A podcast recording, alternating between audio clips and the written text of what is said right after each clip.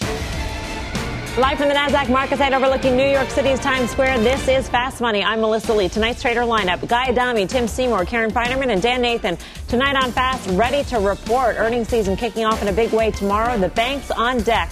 How our traders are positioned heading into those prints. Plus, just buy it. The big call on Nike giving that stock a boost today. Find out if you should bet on this name.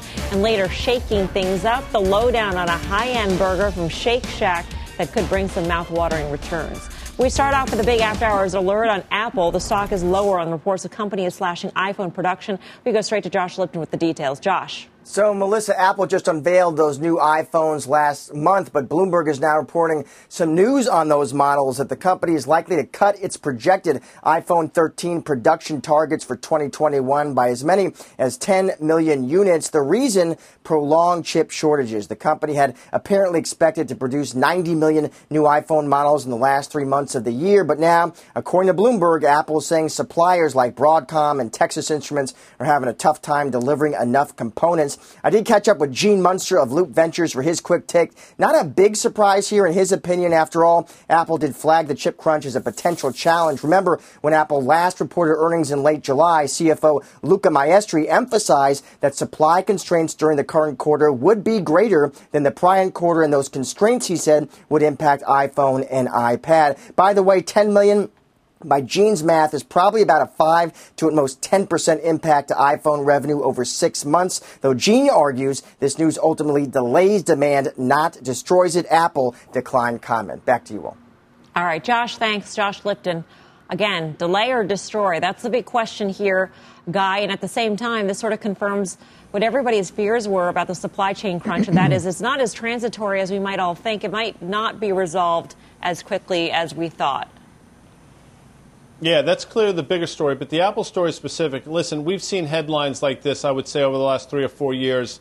And we've seen the stock, you know, Dan has made this point a number of times. Starting go back to September of 2018, we saw it in January 20, we saw it earlier this year, where you've seen a peak to trough decline anywhere from 15 to 30 percent. And we're in the midst of one now. So the question is, where do you buy the stock? And I think that comes in the form of 135.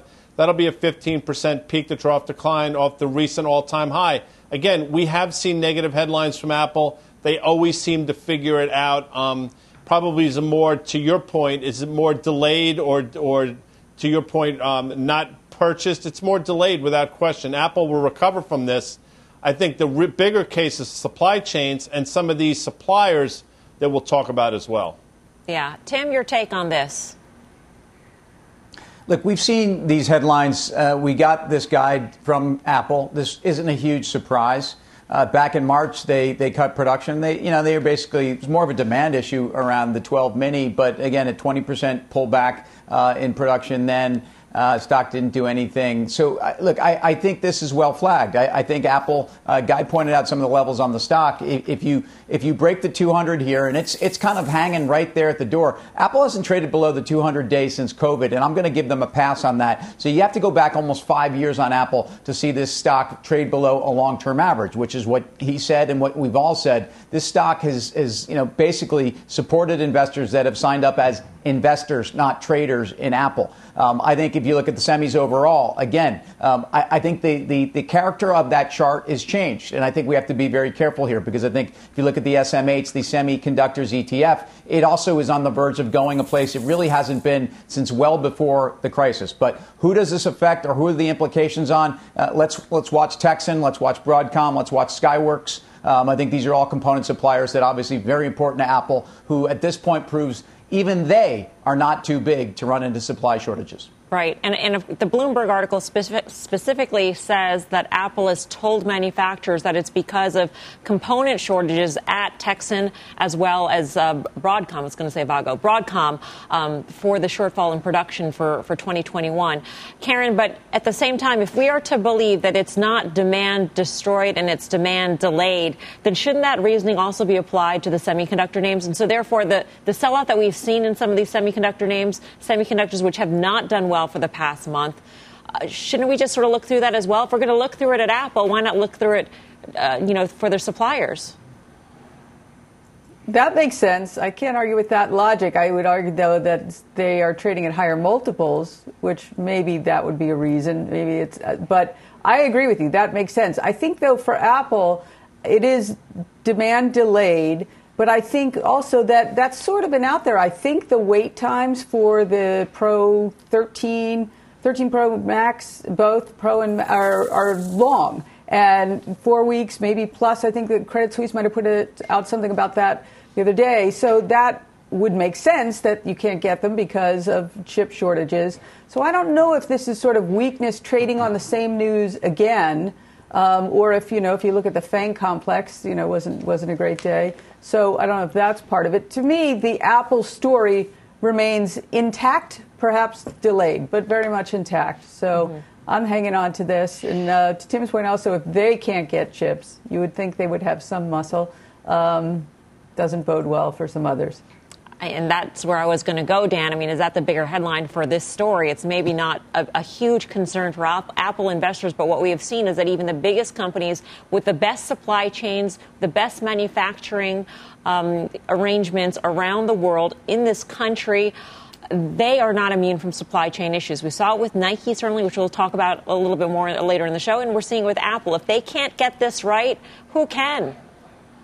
Yeah, I think you have to focus on the products though, Mel, because you know we've talked about some of these trends that have been going on for 18 months, work from home, school from home, that sort of thing. We know there was a lot of pull forward. We know a lot of people bought a lot of expensive equipment. They had a lot of money to do so to help them operate a little bit. I'm not so sure that these Apple products that were just announced, these were probably the most iterative phones that they have introduced in a very long time. We know they're going to do a MacBook event next week. Again, I'm being told it's a better camera and a better processor processor, the lead times on all of their products are really extended right now. I've been buying them, and it's hard to do. I've been trying to buy them for my uh, my business. So uh, you know that's just a fact here. And then when you think about Apple, the stock is down about 10%. Guy talked about the history over the last five years. There's been three peak to trough declines of 30%. So to think down 10% in the face of all of this uncertainty about supply, but also demand going forward it's a little quizzical to me. The stock trades 25 times next year's earnings. They're going to guide for the full year, maybe or maybe not when they report in a couple of weeks. Expected EPS growth of nothing, zero, flat ish, okay, on GAAP EPS. And sales are expected to grow low single digits. So you guys tell me, given all the uncertainty that we have right now and the uncertainty about demand going forward, not just supply chain issues, paying 25 times for the stock that might be in the midst of one of those 25, 30% peak to trough declines, I think you probably have some time here. Yeah. Tim, you look like you want to disagree. Well, Dan's made some great points here uh, about valuations and even Apple, which was always kind of the safety in the higher, you know, certainly mega cap tech. I, I think you've smoothed out some of the volatility, though, around Apple and, as an earnings story a, on a multiple basis because of the services income. Uh, it's not so much dependent on an iPhone, you know, refresh cycle or 5G rollout or um, and I think, yes, we've, we've priced in a lot of services, and services also, as Apple Care and some other things, aren't going to be uh, the impact that they were on the services growth. So I, I you know, I just think that at least Apple, from a its former volatility profile, um, so hinged to the iPhone, which is where you found most of those peak to trough 30 percenters. I think it's a different company. And, and, and, I think this is weakness to buy here. I don't think you need to wait for 15% more. You know, Guy, before this uh, Apple headline crossed, we were going to lead with chips because you guys did so astutely flag on our 1230 call the big move in Micron that we have been tracking, which led us to look at the big move in semiconductors in general that they've had in the past month, down about 7% on the SMH. And, and so I'm wondering, Guy, if, if you think this is part of a fabric of a bigger story about the economy. We often talk about semiconductors being a leading uh, indicator for the economy. They're very, very cyclical. And so, what does this downturn tell you, particularly in the context of supply chain issues? That's the question. And as you mentioned, that's what we're going to lead the show with. Tim points out all the time correctly that semiconductors are basically this generation's oil. And, and he's right to say that. So, if these have been rolling over, and in, in a lot of cases, these stocks topped out in early spring, one has to wonder what it really means. Now, I understand there are obviously some supply chains things at work, but you know, if this is demand uh, situation, and if the world is in fact slowing down on the one side, and we're seeing it manifested in some of these chip names, and on the flip side, we're seeing commodities skyrocketing, some of the price movements higher, That's a concerning situation, I think, and that's something that you know Dan Nathan has brought up, and now you're hearing more and more of that chorus of stagflation, and I think those two things specifically illustrate that point exactly. All right. For more on what this all means for the chip makers, let's bring in Jared Weisfeld, tech sector specialist at Jefferies. He's on the fast line. Jared, good to hear from you. Good to hear from you. Thanks for having me on again. What do you think is behind the, the decline, the rollover that we've seen in semiconductors broadly? So, taking a step back from a broader cycle standpoint, I think the bigger issue has been concern, certainly from a supply chain perspective, that everyone on the show has just highlighted here over the last few minutes. But I think there's this broader concern on what end demand really is from an underlying consumption standpoint. There's this bottleneck in the supply chain that continues to build up. Lead times are lengthening. And if you think about lead times in terms of the time it takes to receive certain semiconductor products, in some cases it's it's 70 to 80 weeks. So, you know, clearly, you know, a year and a half to get products and that's not sustainable. So I think there's this fear that, you know, as, as production comes online, you're going to have this mismatch from a supply demand perspective. And that's certainly been weighing, uh, weighing on the complex when you think about the multiple drivers, uh, of semiconductors. But, uh, but for sure, you, this Apple, you know, I, I think everyone hit it on the head over the last few minutes here. This, this Apple news, I think was, was very well telegraphed and we can certainly get into more of the details here, but I think this should not be a surprise to many. And, uh, I don't think it's necessarily a view of demand destruction. 70 to 80 week lead times for some component. I mean, that is a staggering stat, Jared, and I'm wondering what what sorts of components those are and who makes them. Um, I'm just trying to figure out where in the you know, where amongst the chip makers, who is the most vulnerable to demand destruction? In other words, when they finally get the components out, they're just going to be mismatched on the economic cycle. Yeah, for sure. So, you know, similar to what we saw tonight in terms of Apple potentially cutting their builds by about 10 million, given uh, given their inability to procure chips from Broadcom and Texas Instruments. Yesterday, we had another negative pre-announcement in the space in terms of Aptiv, which is in the automotive supply chain, negatively pre-announcing specifically for that reason as well. And that's where all the tightness that we're picking up is when you sort of look at the broader semiconductor supply chain, the critical components that are going into the automobiles.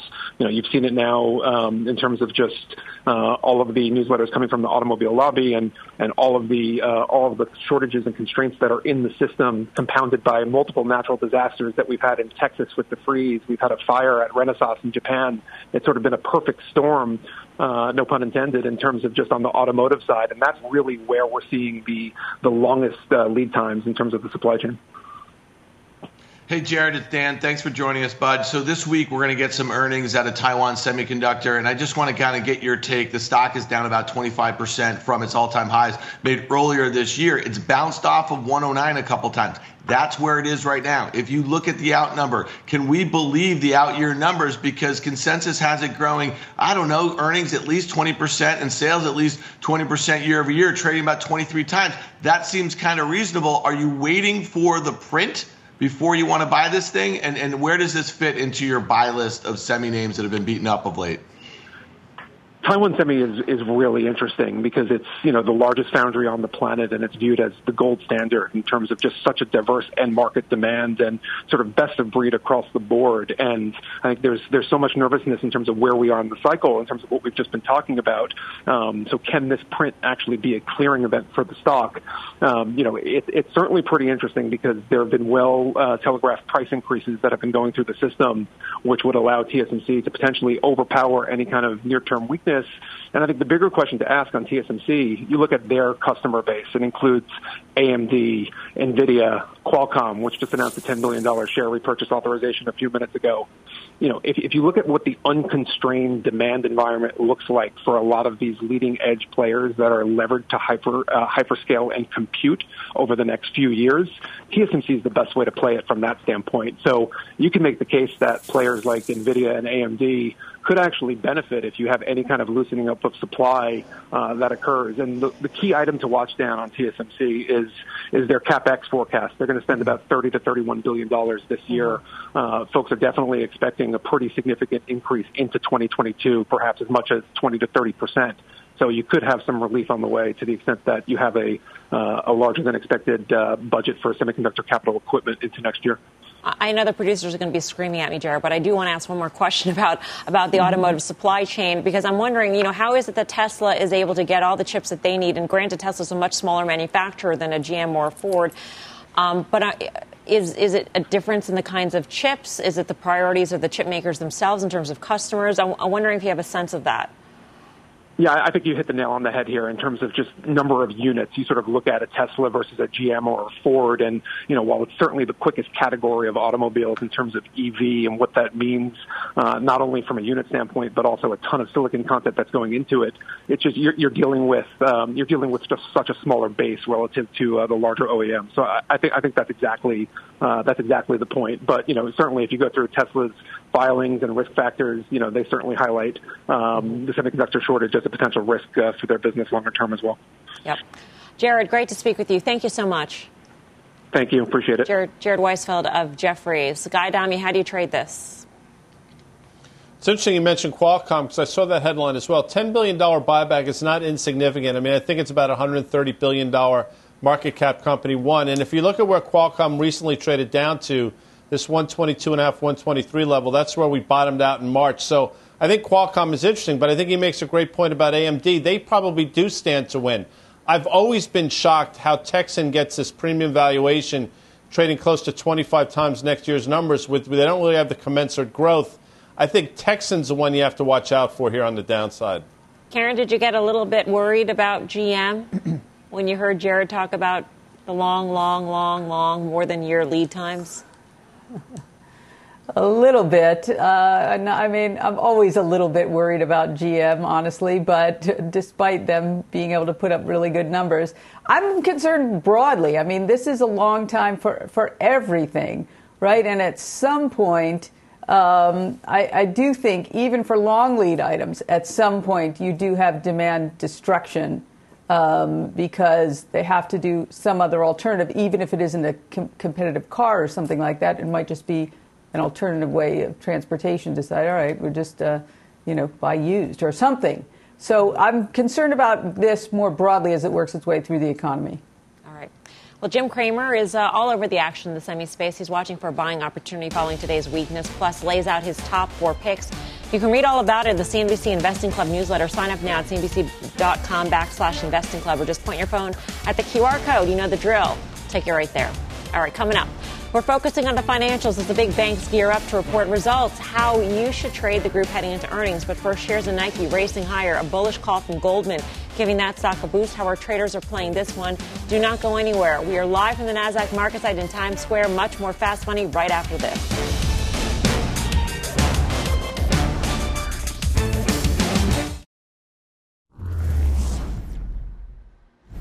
Welcome back to Fast Money. Shares of Nike running higher after Goldman Sachs initiated the stock with a buy rating, a price target of $172. That's 12% higher than today's close. Analysts saying the recent supply chain concerns that have put pressure on the stock are likely transitory and already priced in. Nike is down 12% from its all time highs. Tim, you probably like this call. Yeah. Well, look, I, you know, 12% upside doesn't give you reason to, a lot of room for cartwheels either. I, the two first arguments were uh, DTC equals higher margins. We knew that. Uh, innovation, we knew that. Um, they talk a little bit about the balance sheet and, and that there could be more cash give back to investors. That's encouraging. You don't hear that a lot around Nike. Uh, the fourth argument is the interesting one, is they're saying valuation. They're saying this, this company is compelling on valuation now. Um, 41 times 2022 EPS. Um, is that compelling? Amazing how Nike has moved itself uh, you know, really almost 10 turns on its multiple in, in the last three years, and, and people are comfortable with it. So, um, look, I, I am long, held 145, key part on the chart. I stay long. Yeah. Karen? Um, I don't know. I guess it's not a big enough margin for me to think, okay, 12% upside uh, for a name that's been volatile. I, the thing, not so much about the concern about supply chain. They have told us that. They've been upfront about that. It's really more the idea of some demand destruction in China for Chinese consumers. Um, and that sort of, you know, we saw it in some of the, like, I think it was Yum China. And whether the consumers are starting to feel very pressured there as, you know, Chinese markets have bounced back some, but it's been a rough go there. So that sort of, I mean, already that with the multiple, which is high. I know there are other ones higher, they point out, um, but it makes me pass. We're not going to see earnings, I think, not till December. So uh, I'm going to wait. Yeah, I think the point about China is really interesting, Karen. That um, I, I, don't know if a lot of people are thinking about the Chinese consumer, the health of the Chinese consumer, and all the other sort of pressures that they're facing in terms of higher costs. I mean, over they're a huge country, obviously. I'm not saying anything new there, um, but but temperatures are getting low in parts of the country, and they're paying, you know, out of their ears for heating costs at this point. I mean, all of the energy spikes we talked about here, they're happening there too with rolling blackouts, Guy. And we're not thinking about that in terms of the impact on the Chinese consumer, the Chinese economy, and, and then therefore the impact on U.S. companies. Without question, but I think for Nike, at least for me, it's I still think it's a North American story, and this DTC is important. And oh, by the way, you know the valuation that we're somewhat concerned about is probably backed up and justified by almost 32% earnings growth that they have. So I hear you on the Chinese consumer front, and that's probably a concern. And oh, by the way, in terms of the broader market, that should be concerned as well. But I don't necessarily listen. Let's put it this way: maybe it manifested itself in the sell-off we've seen from the 175 level. I think the average price target on the street's about a buck 85. I actually think the stock can get up there into earnings in December. Dan, you're looking at Lulu quick. Yeah, you know, this is one that does not have any China exposure. I mean, they may have supply chain exposure, but they don't have sales exposure here, primarily here in the U.S., and so they're not having issues with a stronger dollar. That's another thing for U.S. multinationals I think they're going to be contending with as we go into Q4 here. You know, they had this great quarter. Stock gap to a new all time high last month. It's filled in that entire gap. And I wonder if this is just the U.S. consumer investor here looking at discretionary spending, saying some of the trends might have changed. We've seen weakening consumer data over over the last few months here or so. So keep an eye on this Lulu. It's only up 10% in the year, underperforming the S&P 500 right now. All right, we're just getting started here on Fast Money. Here's what's coming up next. Big banks on deck.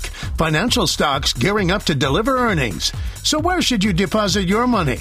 Plus, the NFT craze continues. Coinbase getting in on the action. The big money details ahead. Don't go anywhere. Fast Money is back right after this.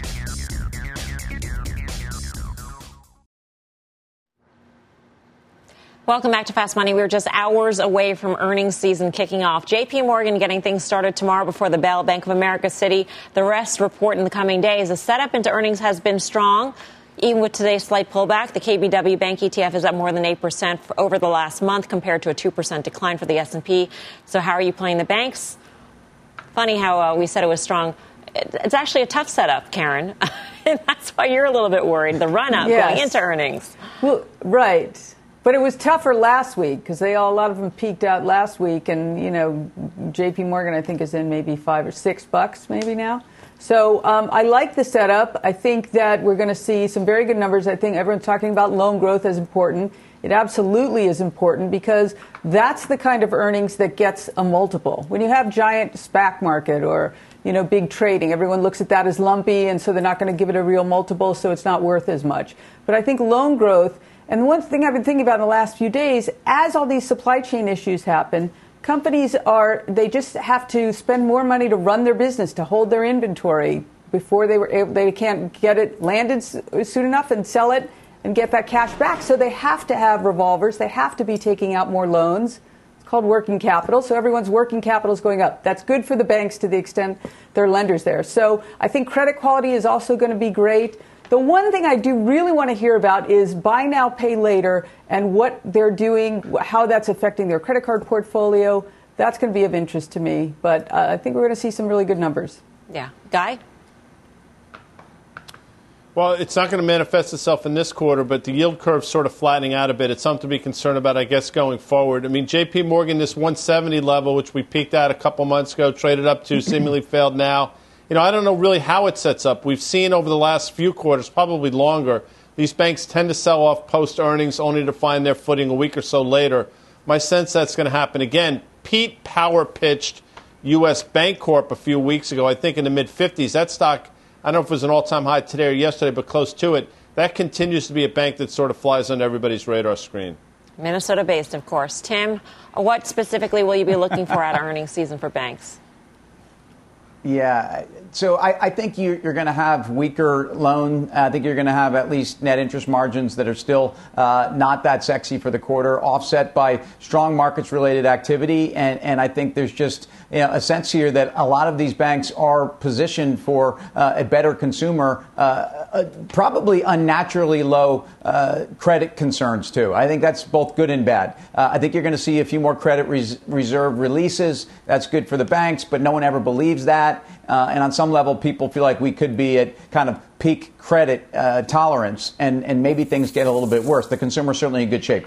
Uh, guys, dead on. Look, banks sell off on earnings. They, they, they've done this for the last six quarters. They do it you know, more times than not. They come into this like Bank of America has looked like SoFi. It, it's up 45%. It's a fintech play. No, it's not. But money center banks at 1.7 times, and I'm long Bank of America, I'm long Citibank, and I stay long. Uh, but the valuations are no longer something you can say, hey, this is really attractive. So uh, if you're a trader, uh, I think you follow Guy on this one, and I think you pick these, you pick these up in a couple of weeks. I stay long because uh, I'm an investor.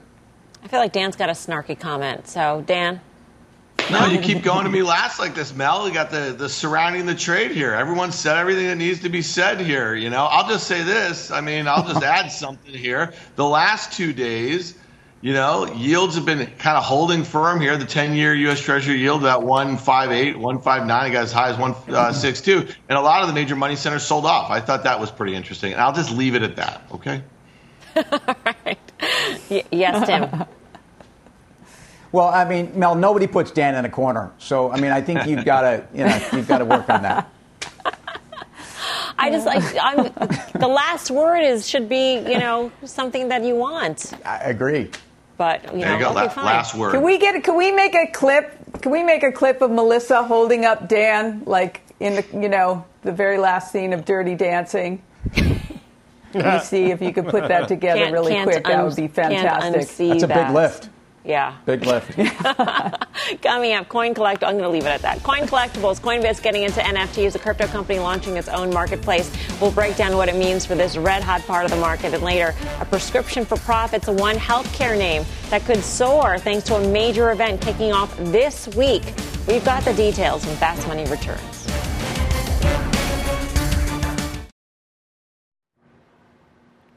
Welcome back to Fast Money. Coinbase shares under pressure today, even as the company announces a big push into NFTs. Kate Rooney's got the details. Hey, Kate.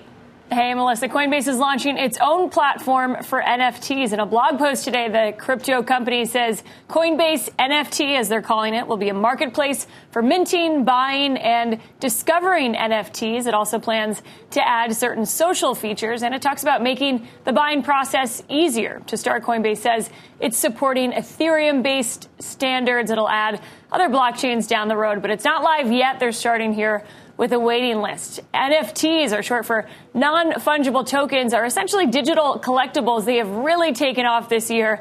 And the Coinbase announcement is the latest move by the company to differentiate in a pretty crowded crypto trading field. Competition is heating up lately with Robinhood, Square, SoFi, and a lot of others. It also might be a way to diver- diversify away from trading revenue. It also adds some competitive pressure to the biggest NFT marketplace out there, OpenSea, and there's a couple others that this does add some pressure for. And Coinbase ending the day today almost 3% lower. That came as Bitcoin lost some steam as well, and after Coinbase disclosed some issues with transfers. The platform still seeing issues with certain bank transfers, withdrawals, and trades today. Coinbase telling us they've identified the issue causing what they're saying are stuck transactions. No additional comments from the company on what's causing that. Melissa. Kate, do we not think that the likes of a Square or PayPal will go into NFTs also? I mean, that almost seems like a foregone conclusion. Yeah, it's interesting. Coinbase is really known as a first mover in a lot of ways. They're sort of following here and catching up to a lot of the other platforms. But if you look at a company like Square, Jack Dorsey is extremely bullish on Bitcoin and that whole ecosystem. You could see a world where they would move into that, but it, it, seems like Coinbase will test it out here. But the scale of Coinbase, I'm sure, is making a lot of these other smaller players uh, nervous today. All right, Kate, thanks. Kate Rooney in San Francisco. Dan Nathan, what do you think of this move?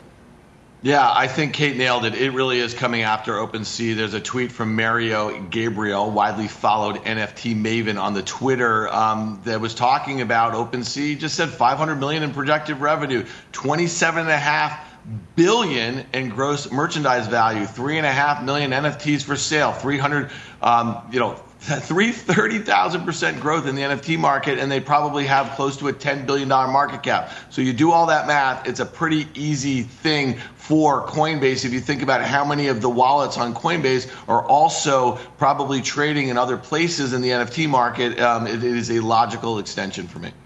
How should we think about the NFT market, though? Because there, there are other players in there. I mean, Tim, I know you follow DraftKings. DraftKings has an NFT market. Maybe this is this is a, a space right now that will be very, um, you know, fractionalized, so to speak. I mean, in terms of specialization of certain kinds of M- NFTs in certain marketplaces. Yeah. I think they will. I think I think you'll see, especially as, as, you get into the different call entertainment and artistic genres that, that I think are going to attract NFTs and are attracting NFTs. I think there will be different specialists, almost like market makers, possibly. Um, I, I, just think back to Coinbase though, um, the market's not you know for for an almost a ninety percent correlation between crypto prices, Bitcoin and whatnot, to Coinbase in the past um, it's just not keeping pace on the way back. I, I think it's it's undervalued here relative to that. I think whether it's uh, Coinbase Lend or Coinbase NFT, by the way, they're very their their names are, are not terribly unique or clever. But bottom line is, I do think that these are things that nobody has in their models anyway. So um, I also think that Coinbase is someone that actually embraces the regulatory environment and has worked pretty hard with the regulators. So if anything, I think they get a leg up the more this moves down the road with regulators. So I kind of like the story here, more than kind of like it. I think it's totally lagged the move in Bitcoin and other crypto prices. Yeah, Karen, you noticed that lag yourself. Mm-hmm. Yeah, I like it too. I mean, I was thinking the other day about the NFT market, and I wish that uh, Sotheby's or Christie's were public as sort of a pure play, but neither are. Um, I think for Coinbase, it makes sense. Why not? Uh, right? It seems like probably not a gigantic amount of capital up front, and margins could be great. It makes sense to me. I think it's smart. All right, coming up, just what the doctor ordered. Herb Greenberg. You heard me right, Herb Greenberg. He's back in action. He's making the case for a stock, why he thinks this healthcare related name could give your portfolio a big old shot in the arm. But first, as we head out, a message from the CEO of Cabrera Capital Markets as CNBC celebrates Hispanic Heritage Month. Growing up in Little Village, a Latino community on Chicago's southwest side, I learned many valuable lessons. A strong work ethic, family values, perseverance and grit, and a competitive spirit that still drives me today to win in business. The advice I would give CEOs is that Latino youth is one of the fastest growing segments of this country. It is a whole tidal wave an economic tsunami that's taking place in our country. I hope you're ready for it. Welcome back. Do not miss CNBC's At Work Summit, returning tomorrow with a packed lineup of executives from WeWork, Dell, Netflix, and other voices in, in the future of work. Register now at cnbcevents.com slash work summit. Well, a prescription for profits. That's what Herb Greenberg is calling this stock as 63.3 million Americans enter the open enrollment period for Medicare this week. You heard that right. Herb is making the case for a stock. Joining us now with the name that is with the name is Herb Greenberg, senior editorial, uh, senior editor, I should say, of Empire Financial Research and a CNBC contributor. Herb, it's good to see you. You look well. We're glad to. Melissa, it's great to see you doing you. well. We're used to you being the contrarian, so this is a little hard to get used to. But you actually like this stock. Yeah, I, look, I, have mellowed in my older age a little bit, uh, but I think what really happened was it was out of outrage that I sort of stumbled on this company. And the outrage I had was over Medicare, which open enrollment starts later this week. I was going at it a little earlier, comparing drugs. You're supposed to do the drug plan every year. It's a hassle. Prices always go up. You shift plans. This time I looked and I go, my goodness, what just happened here? How did prices rise by hundreds of dollars? So I started chatting about it on social media started hearing from some of my friends that said, why aren't you looking at this company, GoodRx? They're a good alternative for your drugs. I thought, hey, I've looked at it. I thought about it. I noticed they'd gone public a while back. Never really thought about it. Then started digging around.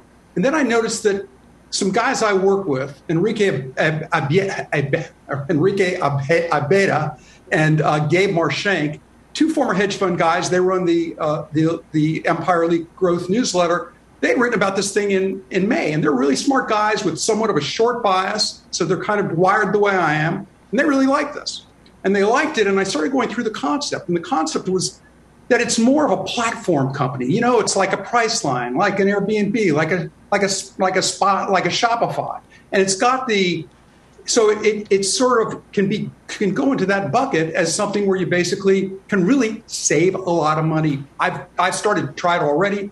I, I'm going to save hundreds of dollars next year by using it. So I think it's pretty interesting. I think it has good potential. I would say at some point it even has potential. I can't see how this thing remains independent for its entire life.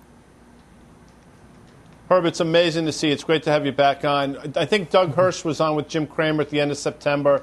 He talked about some of the relationships with pharmacies and Walmart, which I got to believe is important. But is this as easy as just a subscription growth story? Because the sub growth has been ridiculous if you look at last quarter although their sub growth isn't really where the revenues are coming from. It's it's more than not just being you know if you look at they have a subscription growth of a su- subscription platform, but more of it is just people who download the app and then you know get a coupon as I did today, and then go to the go to the pharmacy, show them coupon, and bingo, you save seventy dollars. Um, so I think it's it's a mix of things. And remember, these guys make their money by being in cahoots with the PBMs, the pharmacy benefit managers, and they do that by sort of splitting some of the take with them.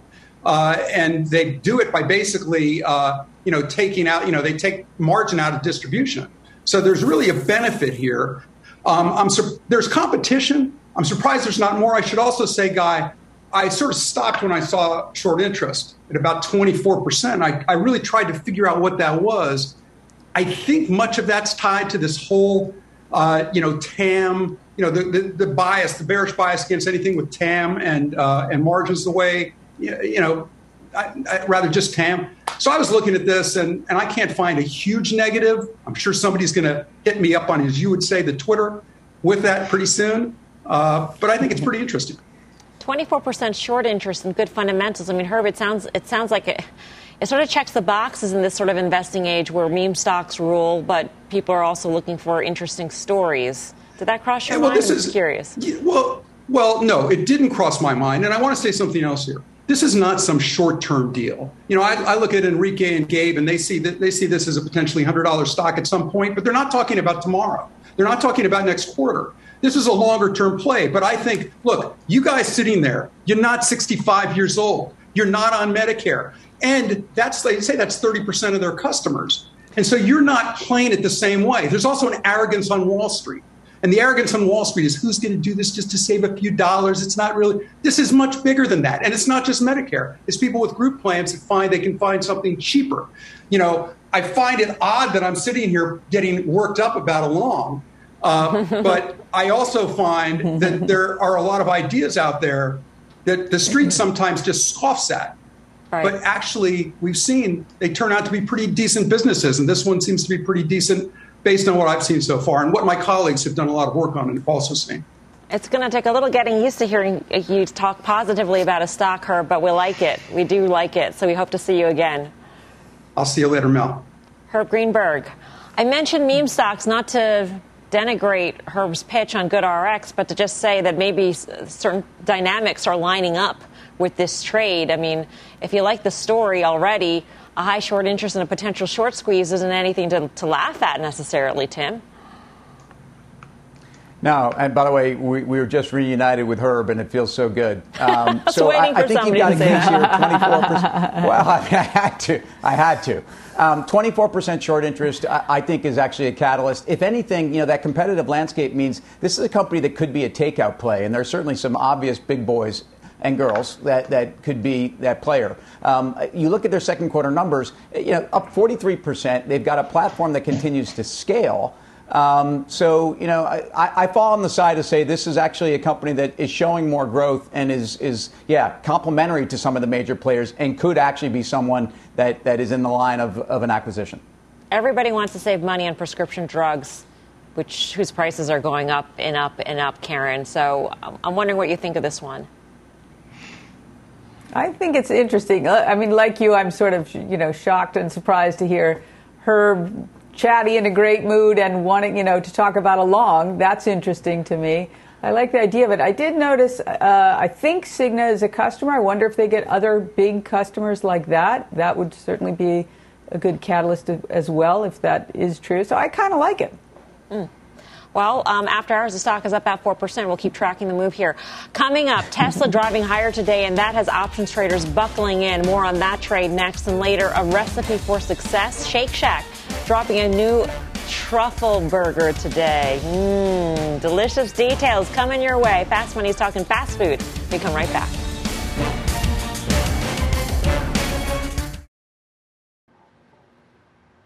Welcome back to Fast Money. Shares of Tesla speeding higher. The EV maker selling over 56,000 cars in China last month. That's a new record for the company, and Tesla's move has options traders plugging in. Mike Khouw joins us with the action. Hey, Mike. Hi there. So Tesla was the most active single stock option if we're looking at it in terms of contracts traded, beating out Apple by about 400,000 contracts, trading about 1.36 million contracts in total. Of course, if we factor in the share prices of these companies, Tesla is by far and away the most active and has been quite consistently for uh, some time now. What we were seeing was a lot of short dated activity on that news. This week, the most active options were the 810 and 820 strike calls. Buyers of those options are obviously betting that the rally could continue. But of course, the company is also going to be reporting earnings next week. And right now, the options market is implying a move of about 7.7% by a week from Friday after they report. That's in line with the last eight quarter average, but the most active options that expire next week are actually the 750 strike puts. We saw over 40,000 of those trading for about $16 a contract. Buyers of those puts might be expressing a little bit of reservation that earnings could lead to some pullback in the share price. Uh, you know, we talked about J.P. Morgan and the bank setup in terms of the run into the earnings print, and here we are with Tesla guy, and I'm wondering what you think the setup is here. I, I, think the setup is great, and I'm probably in the minority here, but I think Tesla's done everything it had to do on the downside over the last few months. Now it continues to accelerate through 800.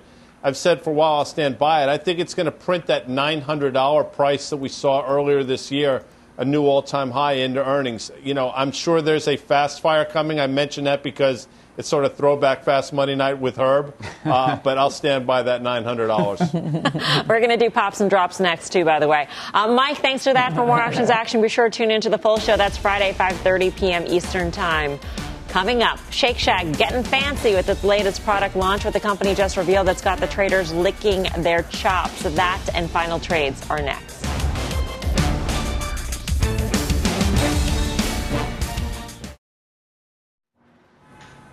Welcome back to Fast Money. Shake Shack is firing up a limited edition black truffle burger. It comes with Gruyere cheese, black truffle sauce, and crispy shallots. The price starts at $8.79.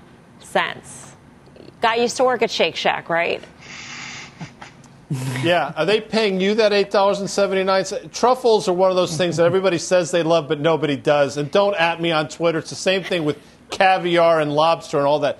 Stick to your knitting, Shake Shack. That's why your stock is going from 130 to 75 bucks.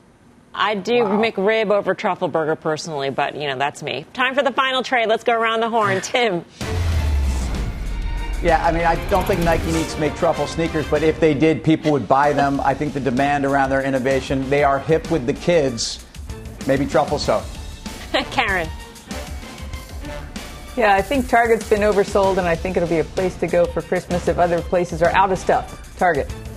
Dan, I know you're going to try that burger. I know it. Uh, I'm all over it. If I hadn't had three burgers already this week, I would have had it for lunch today. Um, Taiwan Semi. If you have a post earnings dip, I'd be a buyer there. Guy. Mix a salad and slum burger is greater than truffle burger. Thanks for watching Fast. See you back here tomorrow at 5. Mad Money with Jim Cramer starts right now.